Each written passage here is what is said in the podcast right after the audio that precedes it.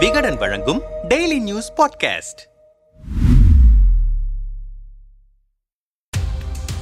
நானூத்தி ஐம்பது கிலோமீட்டர் தொலைவுக்கு மேற்கு தொடர்ச்சி மலைகள் நீண்டு பரவியிருக்கும் கேரளாவில் சிறு பாறையை உடைப்பதற்கே அங்கிருப்பவர்கள் அஞ்சுகிறார்கள். ஆனால் தமிழகத்திலிருந்து நாள்தோறும் ஆயிரத்திற்கு அதிகமான லாரிகளில் ஜல்லிக்கற்கள் பாறாங்கற்கள் என கனிமங்கள் தடையின்றி கேரளாவுக்கு கடத்தப்படுகின்றன. திருநெல்வேலி தென்காசி கன்னியாகுமரி கோவை ஆகிய மாவட்ட எல்லைப் பகுதிகளில் நடந்து வரும் இந்த கனிம வள கொள்ளை குறித்து அறிய களத்தில் இறங்கினோம். திருநெல்வேலி திருட்டு கொள்ளை போகும் கனிம வளம் நெல்லை மாவட்டத்தில் ஐம்பத்தி ஐந்து குவாரிகளும் நாற்பத்தி ஆறு எம்சாண்டு ஆலைகளும் தென்காசி மாவட்டத்தில் இருபத்தி மூன்று குவாரிகளும் செயல்படுகின்றன. இங்கே எடுக்கப்படும் கனிமத்தில் பாதிக்கு மேல் கேரளாவுக்கே கடத்தப்படுகிறது. இது குறித்து நம்மிடம் பேசிய கனிம வளத்துறை அதிகாரிகள் சிலர் தமிழகத்தை விட கேரளாவில் அதிகமான எண்ணிக்கையில் மலைகளும் ஆறுகளும் இருந்த போதிலும் மலையை உடைத்து செயற்கை மணலான எம்சாண்டு தயாரிக்க அந்த மாநில அரசு அனுமதி அளிப்பதில்லை. அதனால் அங்கிருப்பதை விட மூன்று மடங்கு கூடுதல் விலைக்கு கேரளாவில் கனிமங்கள் விற்பனையாவதால் தமிழகத்திலிருந்து பல தடைகளை தாண்டி கேரளாவுக்கு கனிமங்கள் கடத்தப்படுகின்றன. வருகின்றனர் என்றனர். கனிம கடத்தலுக்கு எதிராக குரல் கொடுத்து வரும் முன்னாள் எம்எல்ஏ ரவி அருணன் நம்மிடம் பேசுகையில் கனிமங்களை கொண்டு செல்ல சாதாரண லாரி முதல் இருபத்தி இரண்டு டயர் கொண்ட ராட்சத லாரிகள் வரை பயன்படுத்தப்படுகின்றன. அனுமதிக்கப்பட்டதை விடவும் இரு மடங்கு பாரம் ஏற்றப்படுவதால் அரசுக்கு வருவாய் இழப்பு ஏற்படுகிறது. இதை தடுக்க வேண்டிய செக் போஸ்ட் பணியாளர்கள் ஆயிரம் இரண்டாயிரம் என லஞ்சம் வாங்கிக் கொண்டு விட்டுவிடுகிறார்கள். அதிக பாரத்துடன் செல்லும் லாரிகளால் தமிழக சாலைகள் சேதமடைகின்றன. நம்முடைய அதிகாரிகள் கனிம கடத்தலையும் தடுப்பதில்லை. அங்கிருந்து இறைச்சி பிளாஸ்டிக் மருத்துவ கழிவுகளை கொண்டு வந்து இங்கே கொட்டுவதையும் தடுப்பதில்லை என்று வருத்தப்பட்டார். ஒரே நாளில் முன்னூத்தி பதினெட்டு லாரிகள் பாதிப்புக்கு உள்ளாகும் விவசாயிகள். தென்காசி மாவட்டம் புளியரை செக் போஸ்டில் நாம் ஒரு நாள் முழுவதும் காத்திருந்து கண்காணித்தோம். அப்பொழுது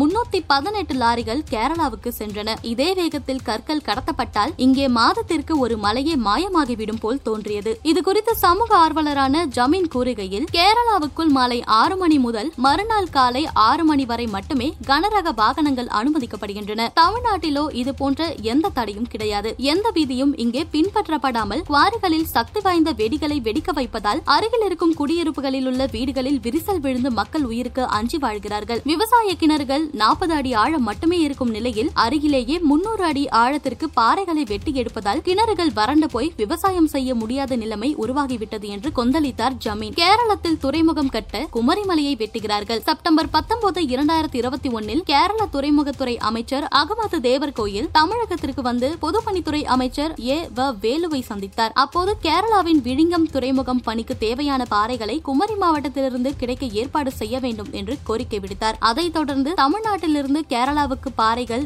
எம்சாண்டு கொண்டு செல்ல அனுமதிக்கப்பட்டது. இது கொள்ளையாக மாறியிருப்பதுதான் இப்போது பிரச்சனை. கன்னியாகுமரி மாவட்டம் வழியே கேரளாவுக்கு செல்வதற்கு முப்பத்தி ஏழு வழித்தடங்கள் இருப்பதால் இரவு பகலாக ராஜத லாரிகளில் கருங்கல் ஜல்லி எம்சாண்டு கொண்டு செல்லப்படுகின்றன.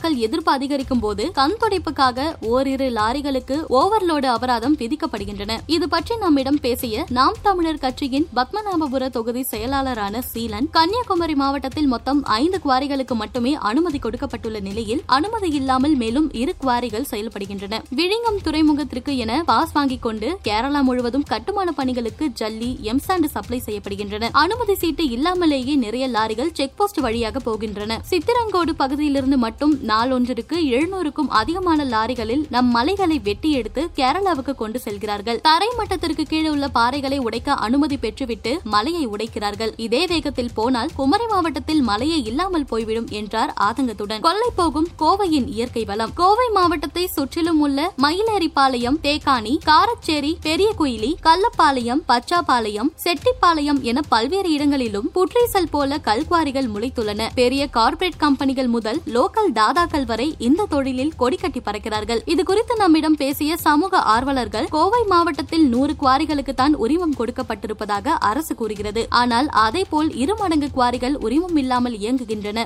எந்த குவாரியிலும் அரசின் விதிகள் பின்பற்றப்படுவதில்லை. குவாரியில் ஒரு நாளில் எடுக்கும் கனிம அளவில் முப்பது சதவீதத்தை மட்டுமே கணக்கில் காட்டுவதால் அரசுக்கு பெரும் இழப்பு ஏற்படுகிறது. கொள்ளைக்கு ஏற்ப ஆளுங்கட்சி எதிர்க்கட்சி உதிரி கட்சிகள் அதிகாரிகள் என்று மாமூலாக மட்டுமே ஒரு மாதத்திற்கு ஐந்து கோடி ரூபாய் செல்கிறது. வருகிறது என்றார்கள். கோவை மாவட்டத்தில் வாளையாறு வேலந்தாவளம் ஆனைக்கட்டி பொள்ளாச்சியில் உள்ள கோபாலபுரம் மீனாட்சிபுரம் ஆகிய வழிகளில் இரவு பதினோரு மணி முதல் அதிகாலை நான்கு முப்பது மணி வரை கனிமங்கள் கடத்தப்படுகின்றன. வாளையாறு வேளாந்தவளம் எல்லையில் அரசியல் செல்வாக்கு கொண்டவர்களால் நியமிக்கப்பட்ட ஆட்கள் அச்சடிக்கப்பட்ட ஒரு காகிதத்தை லாரி ஓட்டுநரிடம் காட்டுகிறார்கள். அந்த சீட்டை காட்டினால் செக் போஸ்ட்களில் யாரும் கண்டு கொள்ளாமல் லாரியை அனுப்பி வைக்கிறார்கள். அச்சடிக்கப்பட்ட ஒரு காகிதத்தை லாரி ஓட்டுநரிடம் கொடுக்கிறார்கள். அந்த சீட்டை காட்டினால் செக் போஸ்ட்களில் யாரும் கண்டு கொள்ளாமல் லாரியை அனுப்பி வைக்கிறார்கள். வாளையாறில் மட்டும் ஐந்து நிமிடங்களில் சராசரியாக எட்டு லாரிகள் வரை கேரளாவுக்கு கனிமங்களை கொண்டு செல்கின்றன. சில லாரிகள் ஒரே நாளில் இரண்டு ட்ரிப் கூட அடிக்கின்றன. இருபது டன் ஏற்ற வேண்டிய லாரிகளில் சட்டவிரோதமாக அறுபது டன் வரை ஏற்றி செல்கிறார்கள். துறையை ஆட்டி படைக்கும் சோழ அரசர் பதில் சொல்வாரா துரைமுருகன். திமுக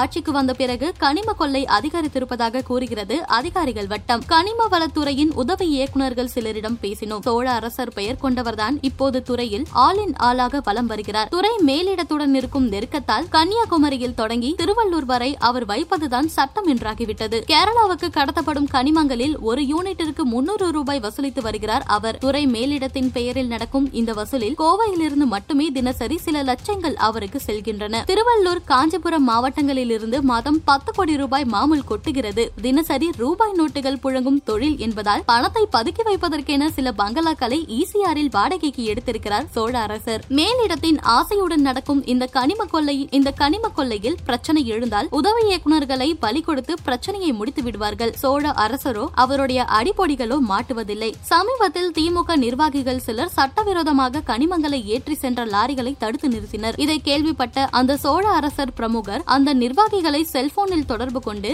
என்னையா ஊருக்குள்ள லாரி எல்லாம் நிறுத்தி ரவுடியிசம் பண்றீங்களா? என்று எச்சரித்துள்ளார். அதன் பிறகு யாருமே தலையிடுவதில்லை. அவருடைய ஆட்டத்தை ஆட்சி மேலிடம்தான் தட்டி வைக்க வேண்டும் என்று நொந்து கொண்டனர். கேரளாவுக்கு கனிமங்கள் சட்டவிரோதமாக கடத்தப்படுவது தொடர்பாக விளக்கமறிய கனிம வளத்துறை அமைச்சர் துரைமுருகனை தொடர்பு கொண்டோம். அவர் நம் அழைப்பை ஏற்கவில்லை. குறுந்தகவல் அனுப்பினோம். இந்த செய்தி அச்சுக்கு செல்லும் வரை அவரிடமிருந்து எந்த பதிலும் இல்லை. அவர்கள் என்ன சொல்கிறார்கள்? புலியரை செக் போஸ்டில் கூடுதல் கண்காணிப்புக்கு ஏற்பாடு செய்யப்பட்டிருக்கிறது. அதிக பாரம் ஏற்றி செல்வதை தடுக்க நடவடிக்கை மேற்கொண்டிருக்கிறோம். கேரளாவிலிருந்து கழிவுகள் ஏற்றி வரும் லாரிகள் மீது கடுமையான நடவடிக்கை எடுக்கப்படும் என்றார் தென்காசி மாவட்ட ஆட்சியர் ஆகாஷ். அனுமதி இல்லாமல் குவாரிகள் செயல்படுகின்றனவா என்பதையும் இரவு நேரங்களில் கனிமங்கள் கொண்டு செல்லப்படுவதையும் கண்காணிக்க உத்தரவிட்டிருக்கிறேன். குமரி மாவட்டத்தில் தரைமட்டத்திற்கு கீழே உள்ள பாறைகளை மட்டுமல்லாமல் மலைகளையும் அனுமதி பெற்றே உடைக்கிறார்கள் என்றார் கன்னியாகுமரி மாவட்ட ஆட்சியர் அரவிந்த். சட்டவிரோதமாக கனிமவள சுரண்டலை தடுக்க தாலுகா அளவில் சிறப்பு டீம் போட்டிருக்கிறோம். காவல்துறையுடன் இணைந்து அவர்கள் அந்த பகுதிகளில் இரவு நேரங்களில் கூட கண்காணிப்பு பணிகளில் ஈடுபட்டு